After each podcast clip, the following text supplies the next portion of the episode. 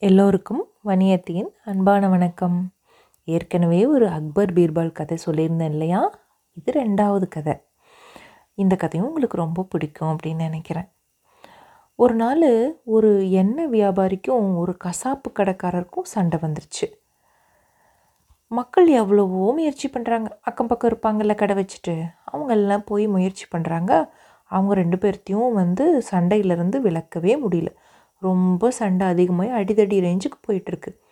அப்போது என்ன பண்ணுறாங்க பீர்பால்கிட்ட அழைச்சிட்டு போகிறாங்க பக்கத்தில் இருந்தவங்களாம் சரி சண்டை போடாதீங்கன்னு கஷ்டப்பட்டு அங்கே அழைச்சிட்டு போகிறாங்க அங்கே பீர்பால் கேட்குறாரு என்னப்பா பிரச்சனை? அப்படின்னு. அப்போ கசாப்பு கடைக்காரர் சொல்கிறாரு ஐயா நான் என்னோடய கடையில் உட்காந்துட்டு இருந்தேன். இந்த எண்ணெய் வியாபாரி எண்ணெயை பெரிய டப்பாவில் கொண்டு வந்தார். அவர் எண்ணெயை காலி செஞ்சுட்டு டப்பாவை திருப்பி கொடுன்னு கேட்டார். நானும் உள்ளே போயிட்டு எண்ணெயை வேறு டப்பாவில் ஊற்றிட்டு திருப்பி காலி டப்பாவை கொண்டு வந்து கொடுக்கலான்னு வரும்போது பார்த்தா என்னோட கல்லா இருக்கும்ல கல்லா பெட்டி அதில் இருந்த பணப்பையை எடுத்துக்கிட்டு இருக்காரு. நான் அதனால் பறிச்சுக்கிட்டேன். இது என்னோட பை அப்படின்னு பறிச்சுக்கிட்டேன். ஆனால் அவர் என்னோட பையங்கிறார். பணப்பை என்னோடதுங்கிறார்.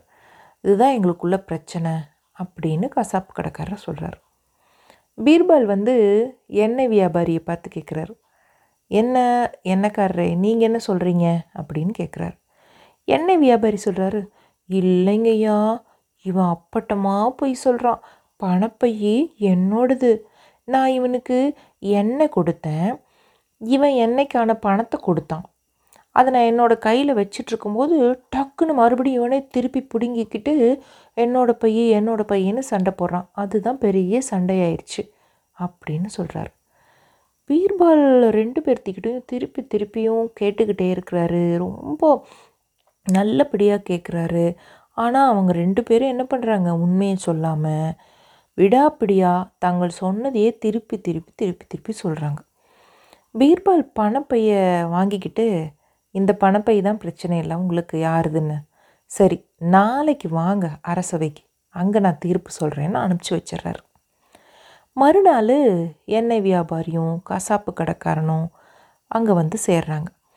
பீர்பால் ஒரு பாத்திரத்தில் தண்ணியை சூடாக்கி பையோட ஒரு பகுதியை லேசாக அதில் படுற மாதிரி தண்ணியில் படுற மாதிரி வைக்கிறார். வச்சோடனே என்ன ஆகுது பையிலையும் பணத்துலேயும் எண்ணெய் பிசுக்கு இருந்ததுனால அது வெந்நீர் பட்டோன்னே எண்ணெய் மிதக்க ஆரம்பிக்குது. இதை பார்த்தோன்னே கசாப்பு கடைக்காரன் அச்சொச்சோ மாட்டிக்குவோன்னு அங்கிருந்து ஓட ஆரம்பித்தான் ஆனால் வீரர்கள் பிடிச்சு சிறையில் போட்டுட்டாங்க. என்னென்னு புரியுது தானே உங்களுக்கு?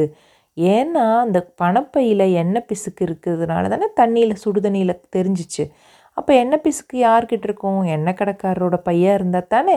அவங்க தான் எண்ணெயெல்லாம் தொடுவாங்க அப்புறம் பணத்தை வாங்குவாங்க காசை வாங்குவாங்க பையை தொடும்போது அந்த எண்ணெய் பிசுக்கு அதில் இருக்கும். அதனால் பீர்பால் வந்து அது எண்ணெய் கடைக்காரர் வந்து கண்டுபிடிச்சிட்டாரு. அதனால தான் கசாப்பு கடைக்காரர் தப்பிச்சு ஓட பார்த்தார். அப்புறமா பிடிச்சி சிறையில் போட்டாங்களாம். இதோட கதை முடிஞ்சு போச்சாம். இன்னும் நிறைய கதைகளோட வணியத்தை உங்களை சந்திக்கிறேன். நன்றி வணக்கம்.